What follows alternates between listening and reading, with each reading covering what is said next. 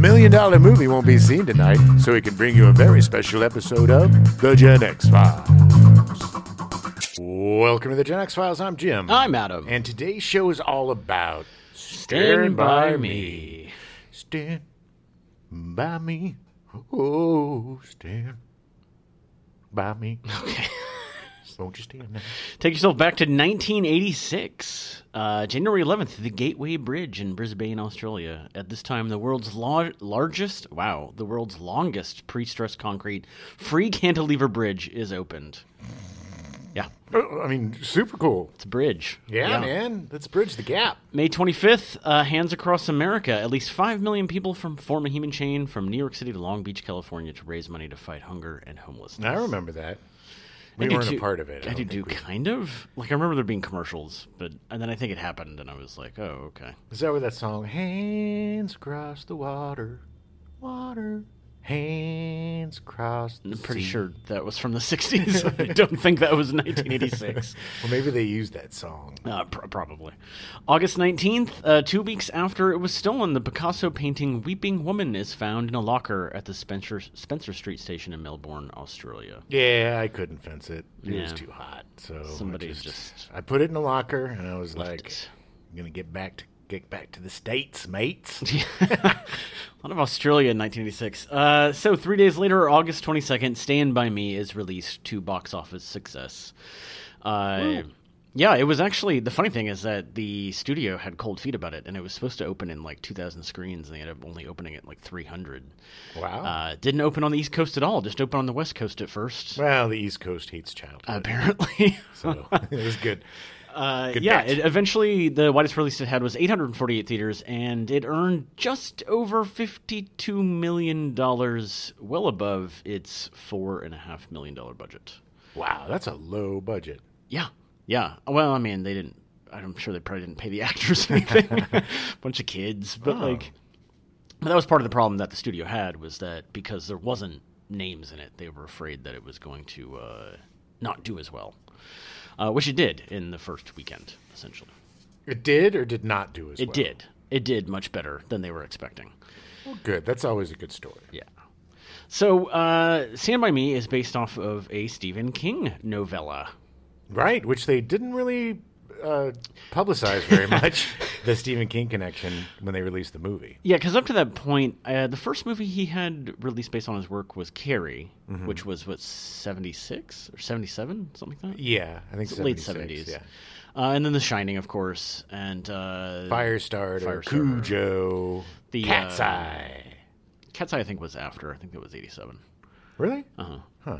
Uh, but but even before that, it was uh, there was like the TV stuff with Sam. Flat. Essentially, everything he had written had been had been developed and adapted. Right. Uh, the but the body and uh, the novel that it was from, different seasons, was very different from the rest of Stephen King's stuff. I read that novel with a friend. We were in the back of a pickup truck driving to Texas No, to move his mom back to California. no, Ugh, one of the worst trips I've ever been on in my life. His dad was like 150 years old. He was driving this truck, and like everywhere he would look, he would steer. So if we were up in the cab, we would have to grab the wheel and be like, "Look over there," and then I'd be like, "No, no, no, no, pops." 'Cause We called him pops, and uh, sounds terrifying. and so he, we were in the back of this crappy, big old Ford pickup truck, and we had a couple of sleeping bags or something. But still, it was like a ridged bed. Mm-hmm. So anywhere you sat, just hurt your butt because it was ridged. You know, there was Yeah. Even Oh, the yeah, s- yeah. Pillows in the sleeping bag. You know what I mean? yeah. So we passed the time in this hot cab of a truck, like we were being smuggled into East Germany, and uh, and and passed the time by reading different seasons. And it is such a good book, and Oh, it's fantastic. and it, it it really goes to show that King doesn't need any of the supernatural or any of the you know the- Yeah. the, the horror to No. tell a good story because these were four stories. There's a little bit of the supernatural in a couple of them, but for the most part. Not, but not a lot. Yeah, yeah, Yeah, yeah. The other the other three there's four novellas in different seasons if you never read it. it came out in 1982. Uh there is uh, Rita Hayworth and The Shawshank Redemption, which of course was made later into a Rita sequel. Hayworth?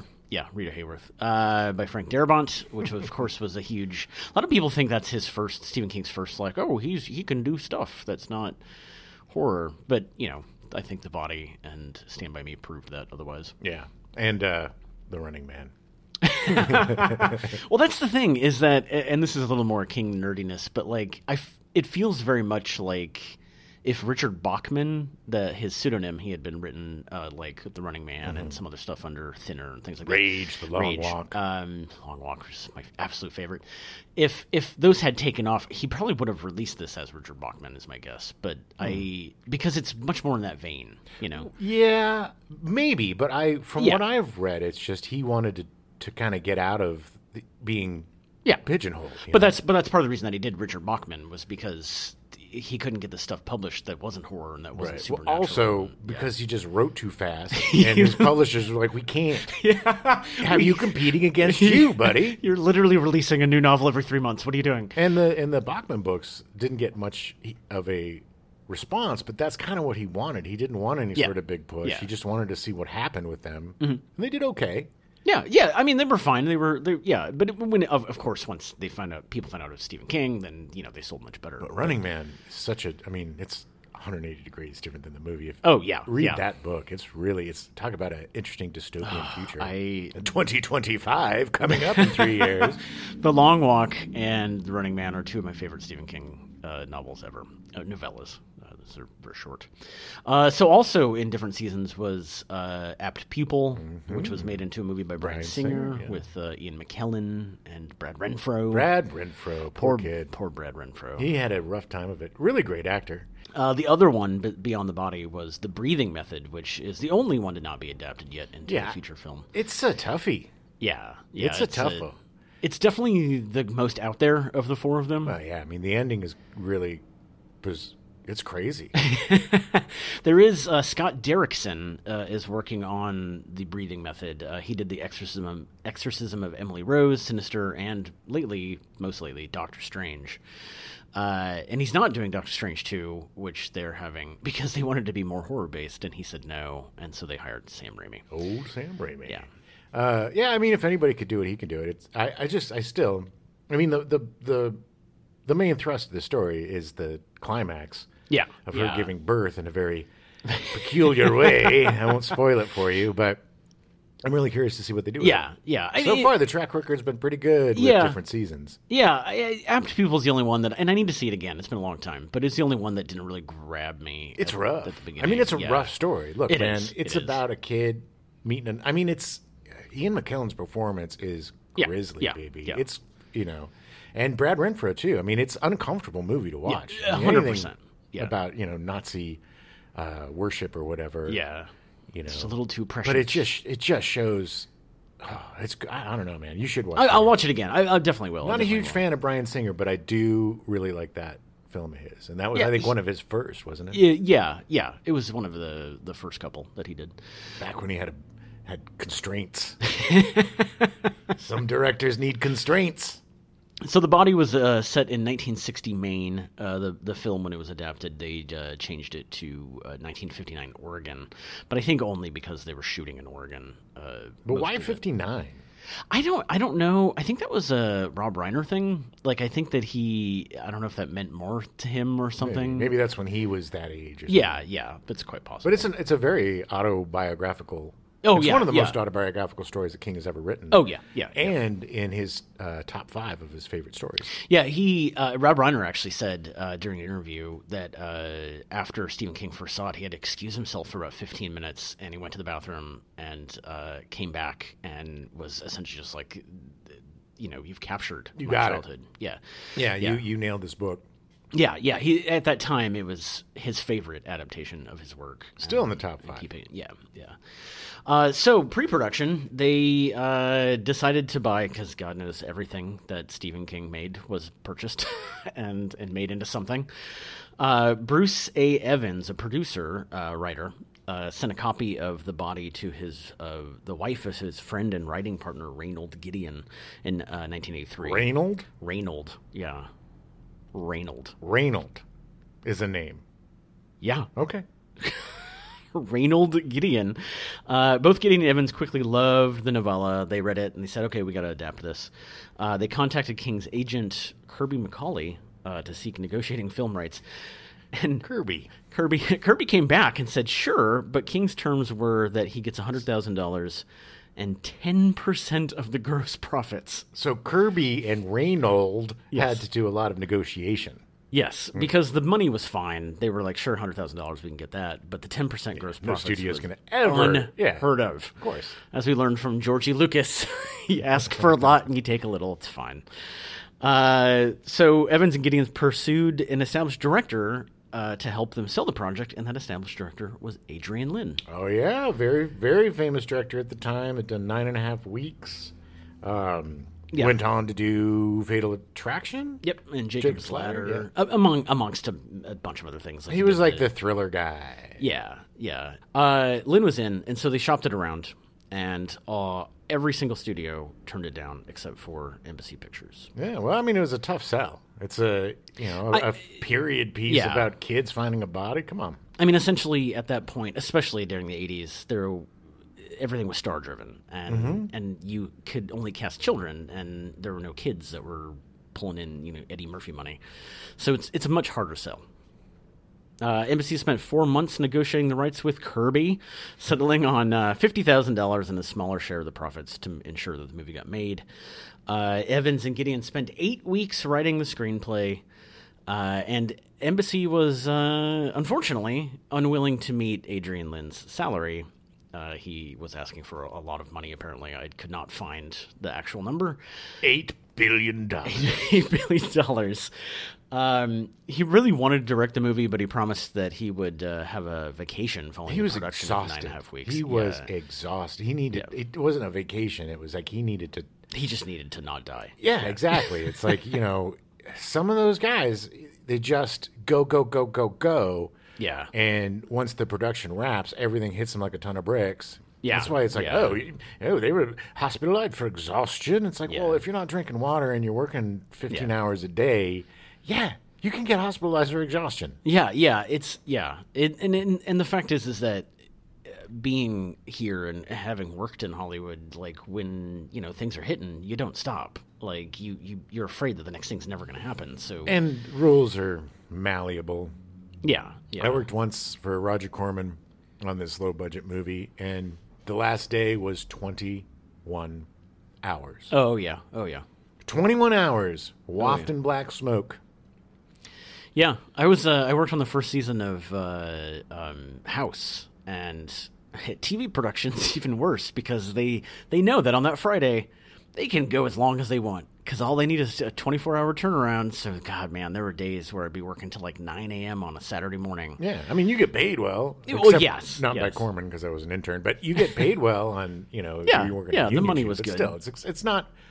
It's not just. I mean, yeah, a lot of movies for the actors are just kind of sitting around in your trailer until you come out and say two lines, and then go back to your trailer and play video games or whatever. But some movies are just. Oh, just They're non- monsters, man. nonstop. Yeah, yeah, absolutely nonstop. Uh, yeah. So Lynn, Lynn said, uh, "Hey, that's great. I'll totally direct the movie, but I'm not going to be able to, to do it until the spring of '86." And they wanted to start shooting the movie long before then. Nobody wanted the movie. Nobody cared about the movie. but as soon as somebody's like, "Hey, I'm going to die. I need a couple of months," they're like, "Oh, "No, no, no, no we got to make it now. we didn't want it, but we have to make it right now." Yeah, exactly. that's Hollywood. Hurry up and wait. It's the executive mindset.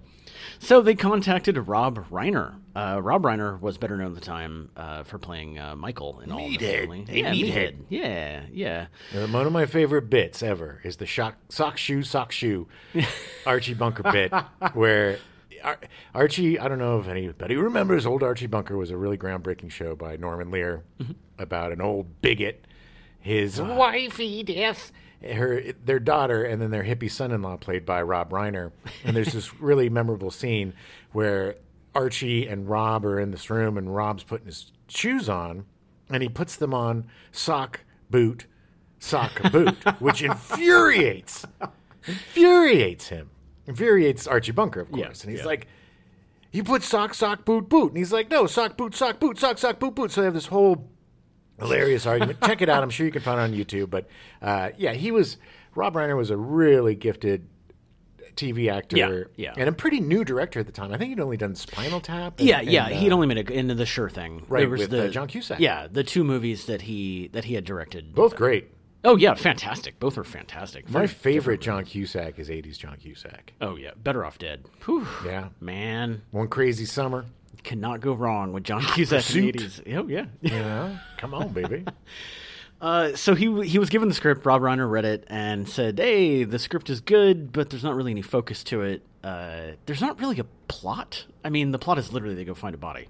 It's Like, like it's a not- nostalgia movie. Yeah, you yeah. know, it's a, it's it's a capturing the feeling of being a kid. It's that we talked about this a little bit on the last Stepdad show about how difficult it is to give up your toys. yeah, But yeah. every there's a passage, a rite of passage. There's so many rites of passage as a child, and some of the hardest ones are going from grade school to middle school, Mm-hmm. and then middle school to high school, and then high school to college because you're going to lose a lot of friends yeah, with each yeah. chunk, right? So this really captures that last bit of magic before Yeah. the change happens. And and also that prepubescent time there's nothing more important than your friends, man. Oh, yeah, It is so yeah. dramatic. You remember getting in fights with your best friend and storming off and you wouldn't talk for two days and then your parents are like, Where's uh where's Ricky? It's like Ricky's dead to me, man. and then bubba da boo. you know, and it, that it, it more, no more encompassed by the scene in Stand By Me when uh when Gordy gets tricked into shooting the gun Yeah, yeah. At the beginning, and, yeah, uh, yeah. And River Chris, Phoenix, yeah. Chris is like, you know, thinks it's really funny. Gordy's like, pissed. He's like, I didn't know it was loaded. Come on, I'm just, I was Yeah. just. And he's like, you swear? He's like, yeah, I swear. You swear on your mother? Yeah, of course. Yeah. You swear on your mother's grave? yeah, yeah. Do you pinky swear? Which is worse than your mother's grave, apparently. You know, Yeah. and it, but it's so true. You're Yeah. just like, swear to God to me, swear to God to me Yeah, that you yeah, didn't do yeah. this. It's like it's so dramatic. I love it, man. You forget how dramatic- Twelve. Yes, You're twelve. yes, and it's just like swear to God. That was one of my favorite lines was at the end when they're all leaving and Chris looks at Teddy and it's just like no hard feelings and Teddy's just like of course not man like of course not and it's like me yeah some skin, you baby. just get over that just get over it you're Yeah. tough I feel like around that age is when you're it's it's you making your own choices you know like y- y- you're being raised you're being told what to do this is the first time where you have a choice of who you can hang out with and who you want to be around yeah, yeah. and it's important you know as as a young Well, kid then back then too, and I don't know how it is now, but you know, you got to run around and play with your friends, and and that was your world, man. And Yeah, it wasn't really about girls then. no You know, I mean, there were you know there were crushes and stuff, but it wasn't you know didn't really understand what girls meant. it uh, wasn't like high school where it's all about you know, touching boobies, but uh, or wieners. Let's you know, let's be fair. Whatever but, uh, you wanna- whatever you wanna whatever you want to touch, baby. We're very inclusive here, but uh, but yeah, I mean, it is such a crazy time, man. Yeah, because yeah.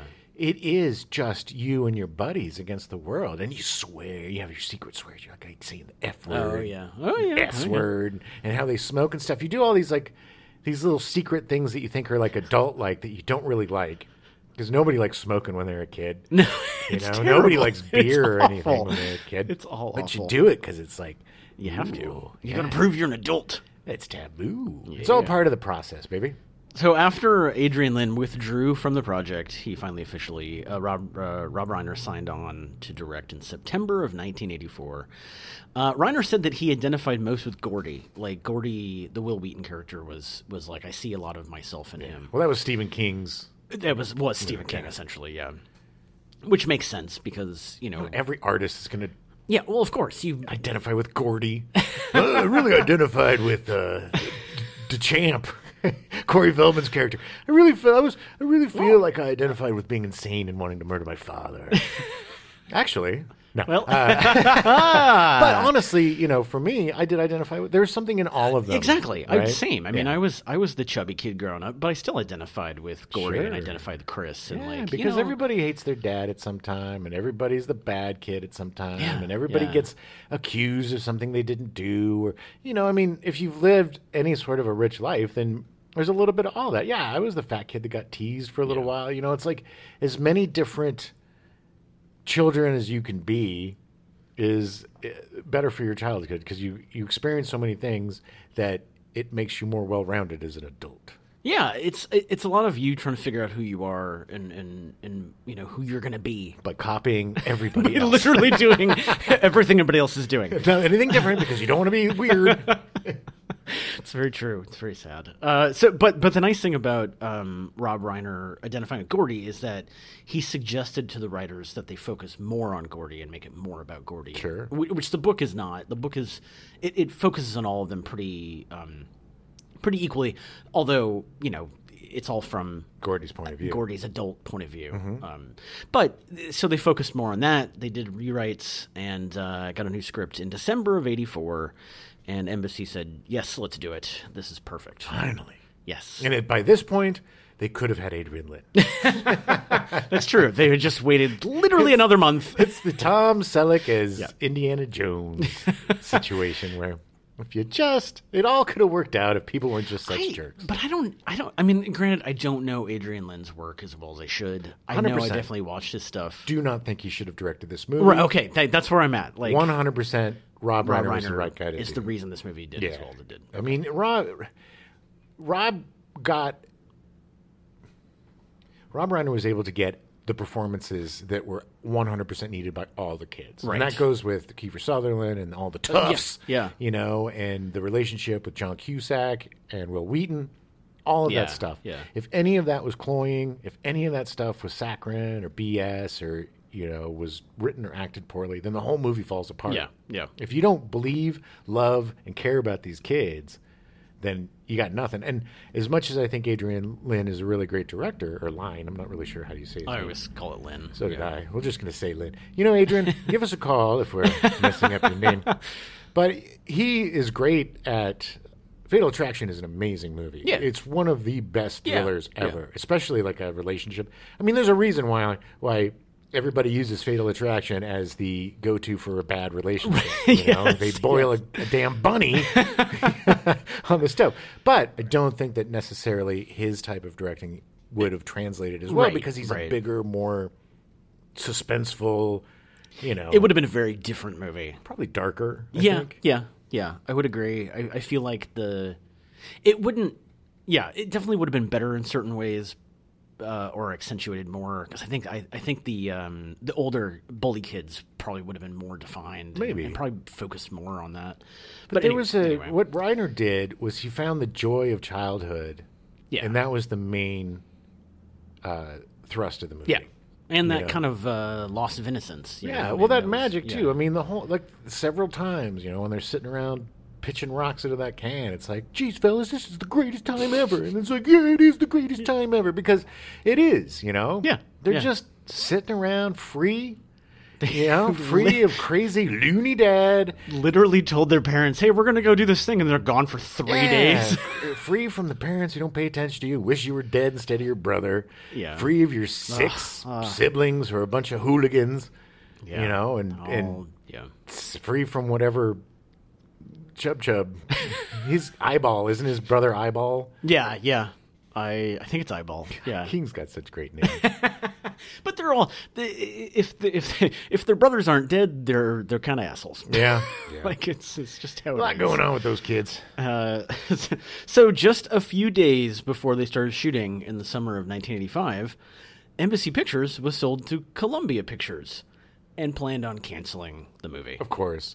Everything, when an, this is so sad, but when something gets sold or uh, like a studio, or if a new studio head comes in, what they the first thing they usually do is take everything that's in production and put it in turnaround, which is uh, Yeah. code for development hell that it'll never get out of Yeah, we're just never gonna make this. uh, because they don't want anything from the previous regime and they want to put their own stamp on Right. their, you know, reign of terror. Despite or besides it being potentially great, they just don't want it. yeah, because it's not about creativity with them. No, it's about making it theirs. Studio executives are motivated by fear, fear of losing their job, fear of their, you know, somebody coming up and taking their job. Yeah. That's why they're not very. Uh, we talk a lot about the executives, and then not in a very glowing way, but it's true that they are the main reason for the dearth of creativity in Yeah. certain Yeah. projects. When you see a project that just is a mess, You better believe there's a lot of Yeah. executives throwing their wee wees around trying to uh, put their stamp on that project. Yeah, yeah. Uh, there are good executives, uh, as evidenced by Norman Lear. 100%. Now, granted, Norman Lear is not your typical executive He's a creative. because he's a creative. he created All in the Family. Yeah. Ameri- He created some of the most groundbreaking and important Yes. television shows in the Yes. history of television. we would not have TV the way now if it wasn't. He's still working today, that guy. He's an amazing, Oh, That's amazing right. man. he yeah. is still alive. Yeah. So he he was one of the co-owners of Embassy Pictures, and and he really believed in Rob Reiner, and he believed in this project. So he spent seven and a half million dollars of his own money. Yeah. Well, he gave make the Reiner his movie. first job. I mean, Yeah. they knew each other since All in the Family when he was Meathead. Michael Yeah. Sid, What is So it? Civ, Civ, Stivic. Stivic. Michael Stivic. Michael Stivic. Uh, um, so yeah, of course. I mean, and he's he'd already proven himself as a director. Uh, Yeah, yeah. you know, I mean, these weren't big hits. Everybody sees Spinal Tap and is like, "Oh my God, Spinal Tap must have been huge." Yeah, yeah. It's a cult film, man. Yeah. It- always good reviews, but modest box office success. Yeah, yeah, yeah. Like Better Off did it was the same way. It, a lot of these movies were saved by home video, home media. So uh, you know that's uh, being able to watch it over and over and over again uh, on demand uh, definitely helps. Uh, so j- jumping forward just a little bit, because uh, after the production was done, uh, because Embassy was also going to distribute the movie, and it, Embassy got sold, they needed to find a new distributor. So they went to Columbia Produ- Pictures with the film. Rob Reiner took it to the head of Columbia Pictures and said, "Just watch it. You know, if you like it, distribute it."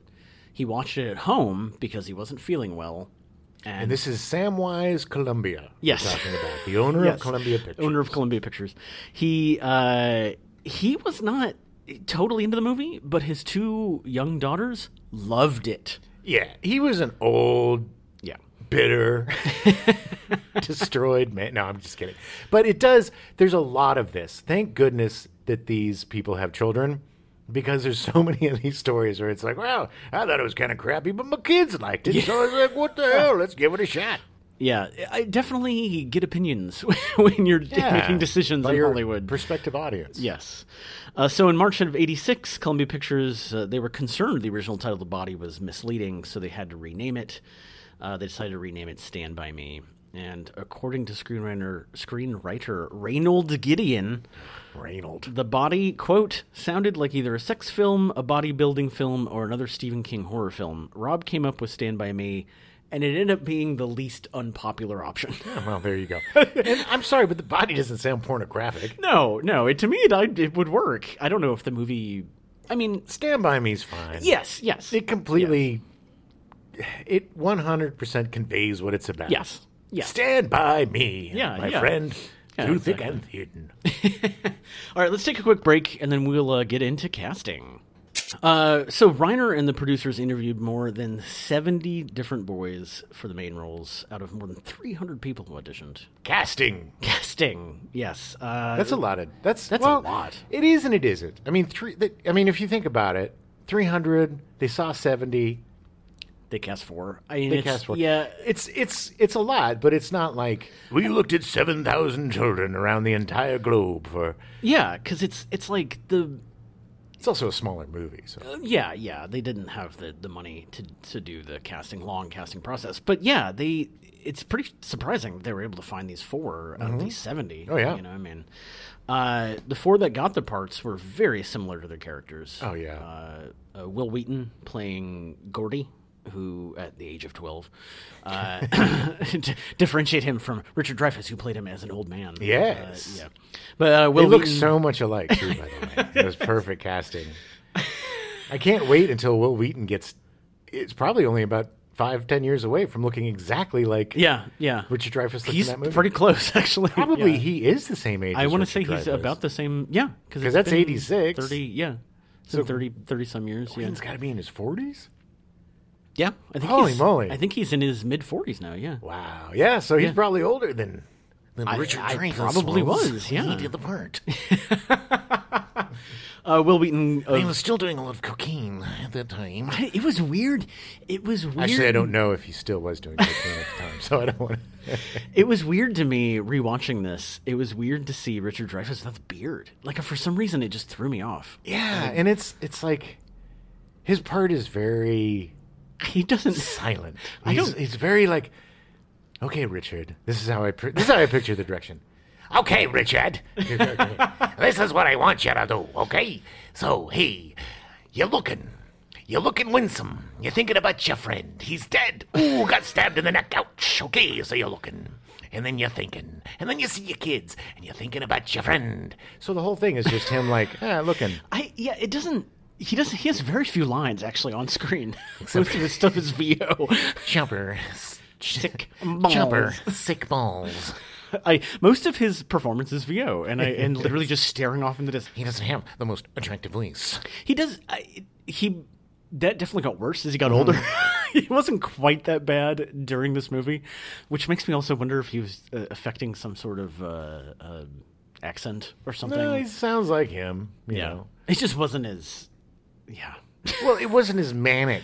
It's- that's true. You know, he had, it, it's he usually played up until then very manic characters. You know, the guy from Close Encounters was a manic guy. Yeah. You're gonna find, Yeah. oh, there's mm, UFOs coming. Gotta make things out of my mashed potatoes. And then you know, um, there's a uh, Kirkinius,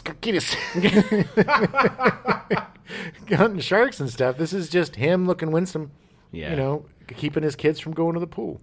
Uh, Dreyfus was not the first person that Rob Reiner uh, tried to, to consider for the, the movie. He never is. the first poor guy. His chagrin. He's got to approach people and say, "Please give me work." Oh, that's such crap. I love Richard Dreyfuss, by the way. he's I don't fantastic. Wanna, yeah, he's a I- great actor. like he's listening. Hey, Richard, we're just teasing, buddy. Just kidding, man. You're great. You're right. Uh, one of the You better be people teasing. that Rob Reiner considered sue you. was David Dukes, uh, not Not the, Grand not Wizard of the KKK. who ran for office. And That Uh, his name was David Duke. It was David Duke. This is David Dukes with an S. Shows you how important an S Yeah. can be sometimes. Pluralize things, otherwise, you know. He was a very popular actor in like the Yeah. seventies, eighties. If you saw any sort of TV procedural, Yeah, he or did uh, something. the Winds of War Yeah. and War and Remembrance, like these these mini, big epic miniseries. yeah, he's got the look. yeah, yeah. Uh, they also considered Ted Bessel or Bessel, Ted Bessel, yeah, thank you, from Ted Bessel. That Girl. that girl. Yeah, with uh, he played Marlo Thomas's fiance Yeah. on the show That Girl. and I don't know anything about him. So He's a very Richard Dreyfussy Yeah, type yeah, of, kind of that energy. He's got that energy. of, Oh, hey, what are you Oh, doing, kind that of a- girl? hey, you're being crazy. Get out of the fountain, that girl. I don't know your name, my fiance. No, that that was her girl. name. I know That that, girl. girl, yeah. Wow. Wow. Okay. People don't realize that. to check that one out. Uh, perhaps my favorite possible uh, non-Richard Dreyfuss actor was uh, Michael McKean, Oh yeah. uh, who had worked with Rob Reiner on uh, Spinal Tap. Yeah, yeah. Well, unfortunately, Michael McKean had still had the stink of Lenny. Yeah. Oh, Lenny from Lenny and Squiggy. So good in that. Oh yeah, well that's why he unfortunately was so good at playing Lenny on uh, Laverne and Shirley. Hello, Laverne. That he couldn't get anything else. He would take these Yeah. supporting roles. Like I think he was in Clue. Was he in Clue? yeah, yeah. He, He would played, take uh, these Mr. supporting Green. roles just to show, like, hey guys, I'm not friggin' Lenny, okay? Yeah. Just give me a shot. And thank goodness, because I mean, if you haven't seen Better Call Saul or his performance on that, Oh my man, God, he's so it's good. amazing. The guy's one of the best actors we got. Yeah, yeah, I, he's fantastic. He's he's aged like a fine wine. And not to mention all the amazing uh, improvisational performances he did in the, uh, you know, the, the All the Christopher Guest movies. Christopher Guest movies. Yes, thank you. yeah, yeah, yeah. He's Best in Show. yeah, uh, s- yeah, yeah, he's so good. He's so good. I, I yeah. Uh, River Phoenix was cast as Chris Chambers. Uh, he actually originally read for the part of Gordy uh, Yeah. against Ethan Hawke. They were going to have Ethan Hawke play Chris Chambers, Thank goodness. and he did not. I, you know, I'm sorry, man. Ethan Hawke. I saw that movie Explorers. Did you see yeah. Explorers? Oh yeah. Oh yeah. Good movie, but he was so annoying in that movie, Yeah. and he's been brutally annoying ever since, culminating in that awful book of poetry that he Oh. self-published. I'm not a big fan of Ethan Hawke. Sorry, Ethan. Really? Why don't you? Uh, Couldn't tell. Actually, honestly, I've seen a couple of things that he's done recently, a couple of Western things and things that I've enjoyed. Like he's grown on me. He's done uh, like Gattaca was pretty good, and uh, He's just another guy that looks like he's acting. but he's he's generic. I mean, he's just very generic. But he just has that kind of Tom Cruise. I can see the wheels turning Yeah, performance thing, like very tech. I don't know. I don't know how to explain it, but Thank goodness he wasn't in Stand By Me because he was a whiny little actor. He almost ruined They- Explorers for me. They made a good choice by casting River Phoenix. Uh, poor River Phoenix, who uh, you, everyone knows that he OD'd at the Viper Room when he was 23, Yeah. deprived the world of his art and his talent. Yeah, he was very a trouble sad. kid, man. I mean, Yeah. you know, this this is a story. A lot of these kids were trouble. Corey Feldman barely Yeah, made it yeah, out. His buddy yeah. Corey Haim didn't. Yeah. So, you know, I used to ugh, I used to go I used to go to the Hollywood billiards a lot and play pool back in the day. And this I think this is in the 90s. And the Coreys would show up in their knockoff uh, Michael Jackson outfits No, no. and just messed up, man. And then this was like the height of their heroin days, and it was I, I just, mean, and if, and if if one is to believe Corey Feldman, God knows they had a good reason to be Oh, my high God. as a Yeah, kite all look. the time. I get it. Yeah, You know, at yeah. the time, I was like, these kids are obnoxious, and you know how whatever. But it's like, look, man. Kids are eaten up and used and destroyed in this business. He's an easy target to make fun of because, you know, he does a lot of goofy stuff. because he's a weird guy. Yeah, yeah, Yeah. But, you know, it's like, eh, go easy, man. yeah. Walk, in like, walk, in, his- walk in a guy's shoes. dude's been through a lot. He's been through a lot. Uh, and he was an amazing little actor. You know, back in was. the day, Oh my God. Gremlins, my, Goonies? Oh man, Oh, and playing yeah. like, do you ever see the uh, uh, Friday the Thirteenth movies with him? I think four, where he was like the Yes. kid who collected Oh, masks yes, and he yes, shaved his yes. head and he became uh, Yeah. Jason. Yeah. and he, oh man, he was great in that. He was great. yeah, he was. uh, He had a great career. I he yeah had issues, much like his character in the movie. He had a lot of issues. Had a lot of issues with his parents. Oh, yeah. Uh, not enough Rob Reiner directors out there. There's too many people that are willing to take advantage of the kids. Sure, but I think you know things. his parents took advantage of him. Well, Wheaton's parents treated him like a commodity. Yeah. I don't, you know, River Phoenix. I think they came from a cult. Yeah, oh, they did. They were part of the the heavens heavens something. It was um, I don't remember the name. but, yeah, it- but they were It, the it family was a was part cult of that, that, yeah. turned into this crazy sex cult, and yeah, and, yeah. uh, they were in it before all before that all stuff that stuff happened. happened. But, they still, were- that's yeah. not a. You're you're looking at a bunch of kids coming from unstable homes. very or- broken homes. yeah, Yeah, they're not getting what they need, you know, and this is why they latched on to Rob Reiner so much Yeah, because yeah. he was such a, a, a positive figure. Yeah. And He did pull a few little tricky tricks. Of course he and- did. and of little, course he you did. know, He had to. I mean, you know. Uh, and then uh, Jerry rounding McConnell. rounding out. Yeah, Jerry O'Connell rounding out. Jerry- I the was four. gonna say McConnell. Jerry O'Connell, not McConnell, not not. Who? He seemed like a jolly. I don't think he had. I I don't think he did either, but it fits his character because his character didn't really have any issues. Yeah. He was just that kind of chubby kid who was made fun of because he was he was considered quote unquote fat. Oh my god! I look at we watched that movie again. He is far from fat. No, You that know? was me growing up. I was the, the It was chubby every kid, kid, growing Yeah. up who wasn't a, a little weed like Will skinny Wheaton. little Will Wheaton. Uh, but they were so good, all four of them. They he actually Rob Reiner two weeks before they started shooting, he he had them go to like this camp and then had them hang out together for two weeks. Well, that's And important. Yeah, they gotta be best friends. all those scenes you see of them hanging out together, they all really liked each other and they were friends. And he captured that on, on screen. It was it was done really well. Uh, Will Wheaton had a qu- has a quote about this. Uh, Rob Reiner found four young boys who basically were the characters we played. I was awkward, nerdy, and shy, and uncomfortable in my own skin, and really really sensitive.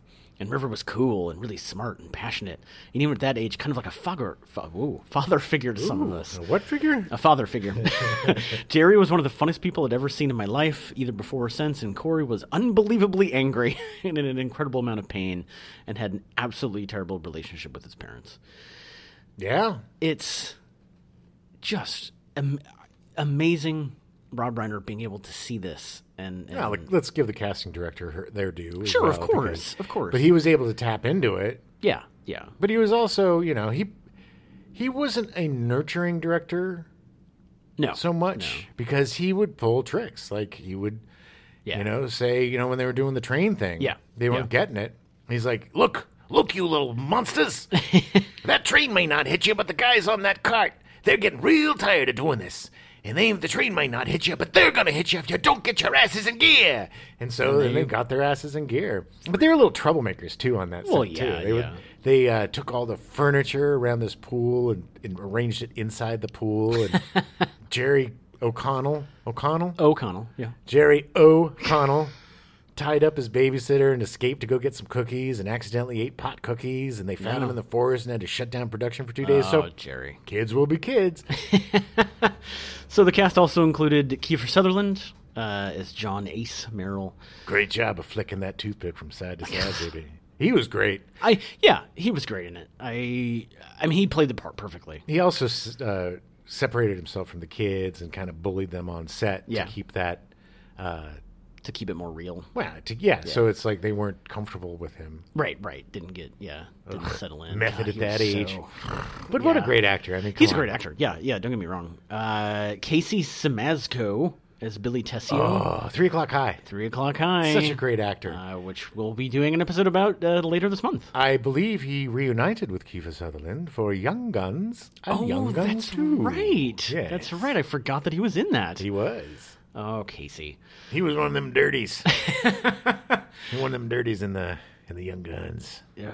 Uh, John Cusack as uh, Denny, Gordy's big brother, and all the flashbacks. Yeah, still was not the big star he is today, No, no. but he was a surprise. I mean, I I was a big fan of his by then, and and when I saw the film in the theater, yeah, um, I was like, oh man, that's pretty cool. yeah, yeah. He was he was really good. I, him and, and Will Wheaton had a really good uh, um, relationship. Like they they played off each other really well. One of the things that's so interesting about those flashbacks was that they were idealized, right? Yeah, yeah. So Cusack comes across as super nice and, hey, buddy, here's your hat. And you, I'm going Right, to always take right. care of you. And, hey, Gordy, Gordy wrote a story. Read that story, Yeah. Pop. It's really great.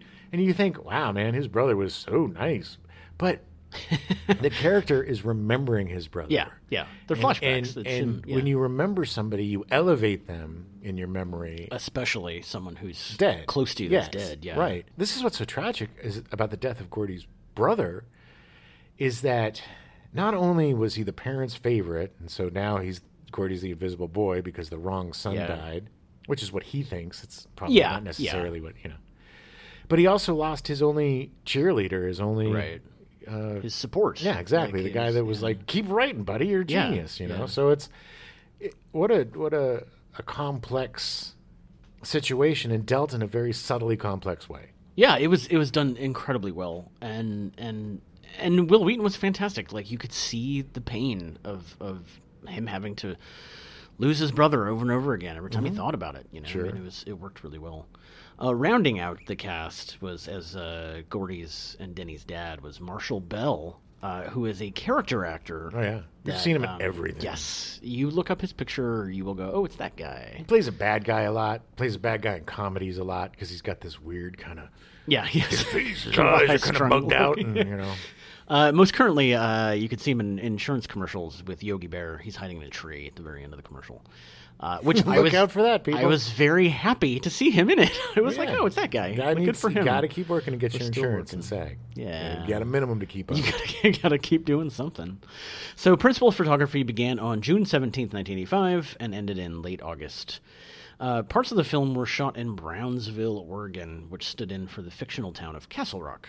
It's so funny. It seems like every Stephen King movie uses the Pacific Northwest to fill Yeah. in for the Northeast For of Maine? Maine. Yeah, and I don't know. I really don't get why. I mean, I don't know if it's just it's 'cause the trees. I mean, there's a closer? similar look. You can get away with. Yeah, There's it's the trees, baby. yeah, Trees are East Coast. Trees are West Coast.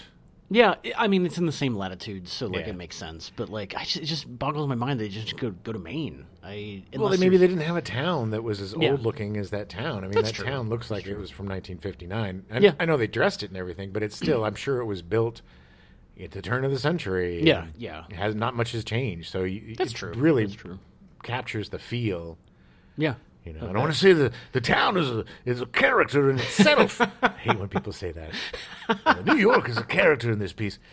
Oh, yeah, and Los Angeles is pretty much a character in itself in my project. Shut up. Approximately 100 local residents were employed as extras during the, the shoot. That's also so Um, cool. It's always fun, yeah. Yeah, because then yeah, I mean, I would love to shoot on location some like that and and have a bunch of people in it because then the whole town is like, oh, we have this movie, we have this little time capsule Yeah, of, of exactly. what our town was like in 1986, Yeah. and I'm sure they probably have. Oh, you know what they do have? They do. They have a penny Yeah. that is uh, that is stuck in the ground right where uh, Jerry O'Connell bends down to pick it up at the end of the movie. Yeah, they uh, they put that in in 2010, uh, and they do every year. There's like a Stand By Me Day, and they they have people come in and they do like a pie eating Yeah, contest and and stuff. everybody pukes. they put castor oil and eggs in the pie, so everybody pukes. throws up everywhere. They call it the the annual Stand By Me Pukorama. Bu- bu- the yeah, Barforama. Well, they call it the The Pukorama. Pukorama. Don't wanna Because it's infringe upon copyright, the yeah, movie. exactly. they, they have, they still have to worry about copyright infringement. Uh, the speaking of the Barforama scene, that was also filmed in Brownsville. A local bakery supplied the pie as an extra filling, which was mixed with large curd cottage cheese to simulate the vomit. I think that was one of the first times too that they used that tube vomit The thing that just ejects it. out of- yeah, yeah. they use that on Saturday Night Live a lot. They have it like a, in their wrist, like this Yeah. tube that they put up to their face, and it just shoots vomit everywhere. But I think this was one of the first times I've seen them use like a projectile yeah, vomit machine. Yeah. Uh, the first time that he turns and vomits, it was upwards of five gallons of this stuff. gross. So much, and that poor actor just all over him. Well, if it's cottage cheese and cherries and crap, and Yeah. it's a hot day, man, that that Yes. stuff's gonna stink. Not gonna be pleasant. Gross. They uh they shot the steam train engine uh bridge scene in Brownsville. Uh, or Did they no, have an sorry. actual train? They did. Yeah. So it wasn't green screen. It wasn't No, shot on no. any sort of. I'm just telling these people. Yeah, yeah, that was not that was all practical. Yeah. It was all practical. And the the way that they kept the kids from potentially getting hurt is they used a uh, telephoto lens which would compress the focal distance Right. so it looked like the train was much closer than it actually was. And they also had four little female stunt performers with close cropped hair to uh, double for the kids in like the running stuff. And they put uh, like uh, Plywood down. plywood down so so they could actually run run across and it. say, you know, because if you've ever run across a train trestle, there's Ooh. gaps, baby. It's uh, Those railroad ties yeah. are not close together. no, nuh-uh. Yeah, and and eventually they did have to. Uh, it took them a week to shoot that whole sequence, and eventually Rob Reiner did have to yell at them. Don't smoke. Don't have any cigarettes at all. yeah, smoking is bad. Uh, Rob Reiner was a huge anti-smoking proponent. He still is. Oh, really? Yeah. Oh, I Like, didn't know. Oh that. I didn't know man. that. Just about every single anti-smoking law that's been enacted in California was started because of Rob Reiner. Wow, really? Mm-hmm. Yeah. Wow, I that's used to crazy. hate him, but now that I don't smoke anymore, I'm like, okay, good job. now he uh, like he was so anti-smoking that the kids were smoking cabbage leaves Oh, wow. in the in the that must have been really gross. yeah, it was disgusting. But he, you know, did not want the kids anywhere near tobacco, anywhere near nicotine. There's this great scene where the kids need to cross this pond, and River Phoenix takes a, a stick and plunges it into the pond and is like, ah, it's not even that deep. And they take three steps and gloop, they fall. drop down in, and and uh, they end up fighting, and it's a really funny scene, Wrestling. and and uh, and it's great, and then culminates with them finding out that they have leeches leeches all over their bodies, and poor Gordy's got this giant leech on his testicles and passes out. They had made this pond on a set to, to shoot in. Yeah. But they left it there and didn't use it until the end of the shoot. So, Oh, so they built it and then it didn't get used for a long time. so by the time they got to it, there were bugs Ugh, and worms. I'm sure the probably raccoons had stank. gotten to Ugh, it. ugh. And it was disc. According to Corey, Corey Feldman, it was absolutely disgusting when they actually got around to doing it. So they didn't really do anything to to keep the kids safe. They just created their own stagnant, nasty, And then they- bug-filled germ all get diphtheria. goop. Yep. Ugh, that's so gross. That is so That's gross. what killed River Phoenix. Unfortunately, everybody said it was drugs, but it was the death pool from Stand by Stand Me. by me. It just took seven years. Exactly. But I think everything else was pretty much shot on location yeah. in that movie. Yeah, yeah. I I'm pretty sure that most of it was shot uh, around Brownsville in Oregon. Just gave it such an authentic feel, and it was oh yeah, yeah. just the train tracks and the walking and the camping and the hiking. They- It's just such an it's a, such a childhood adventure. Yeah, yeah. I I had forgotten that they they're literally out there for like three days, Two days, uh, two days. D- I thought they went through two nights. They didn't go through two one nights. night, two days and a night. Okay, I guess that makes sense because it's summer and they're not in school. They're just about to go to They school. were just about They're to go to about school. to enter junior high. About to go to junior. Everything's high. going to change, baby. They're Mm-hmm. That's going to true. hey, Gordy's got to go to the smart classes. No, yeah. Gordy's not going to go do the dumb classes, and Chris is going to make sure. Because you know what? Chris wishes he was his dad. And if he was his dad, he wouldn't be taking them dumb shop classes. It's true. That is true. It's, Chris was very concerned. And that's just like, that's the thing, too, is these kids really cared about each other. Yeah. A lot of directors and a lot of films capture the kind of superficial friendship, you know, ragging on each other and Yeah. you know that and kind you- of thing Yeah. but it's really really difficult to get the actual emotion of childhood correct and the core of childhood friendships correct Yeah. Feel genuine. like that. exactly Yeah, and and and the the way to achieve that is to realize as we talked about just how unbelievably important yeah. your friends are at Mm-hmm. that age because that's those are your first real kind of friends you know you when you're little you get thrown into play dates or whatever with babies and stuff but you're not really friends you're just No, like ah no. human human push push Yeah, yeah, you know yeah. but this is the time when you really pick your friends and and like according to gordy's dad he didn't pick Rhett. He's like, why can't you have Yeah, friends like your yeah. brother? You know, you're two Phoebes and a thief. Yeah. It's really mean way. That is really mean. It was really. It was so. Man. But he, the kid's like, screw you, dad. These are my friends. you Yeah. know, it's and that's why it works so well because it. You see, everybody has a moment, man. Chipper, sick bones. When they go to the The junkyard. the junkyard, and the old guy's like.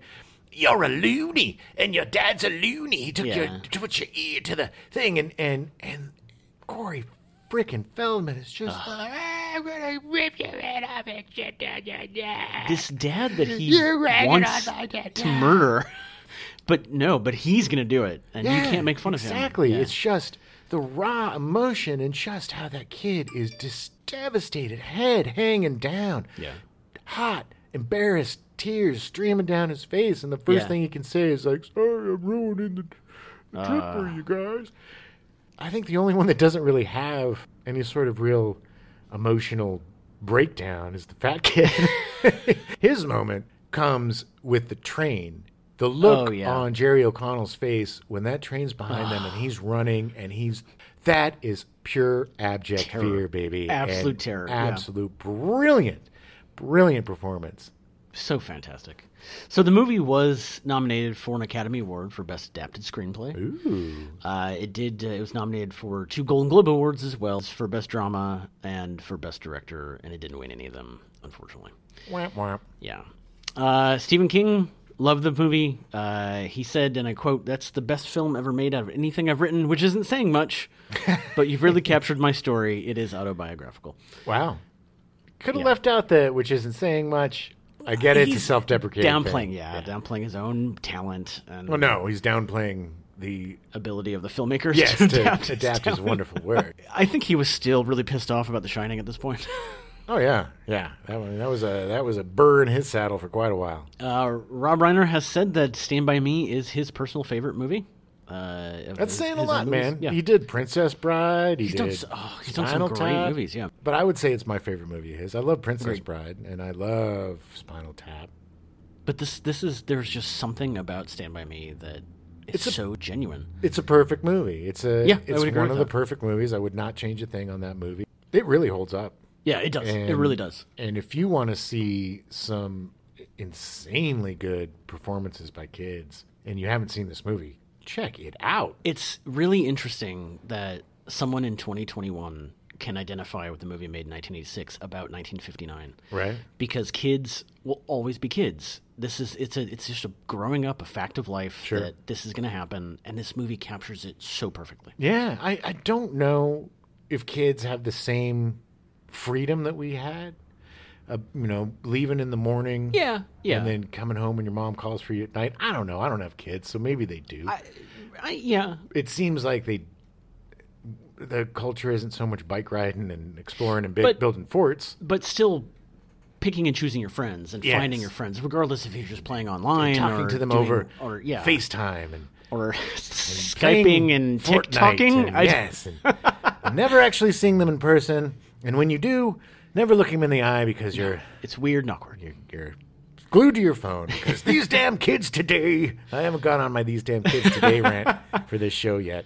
No, This movie, if you've not seen this movie, highly recommend it. It is, it is. You will identify with it. It will make you think about your childhood and and that coming of age. Of And read the being 12. book. And read the book. A hundred Oh my percent. God, Read yes. different seasons. If you're a Stephen King fan, or if you're just a fan of good stories, Yeah, pick yeah. that book up because it's four very different stories than anything he had written before. Yeah. Mm-hmm. Afterwards, he's done you know Leesy's story is very different, and you know, Rose uh, Matter, and, It doesn't matter. Yeah.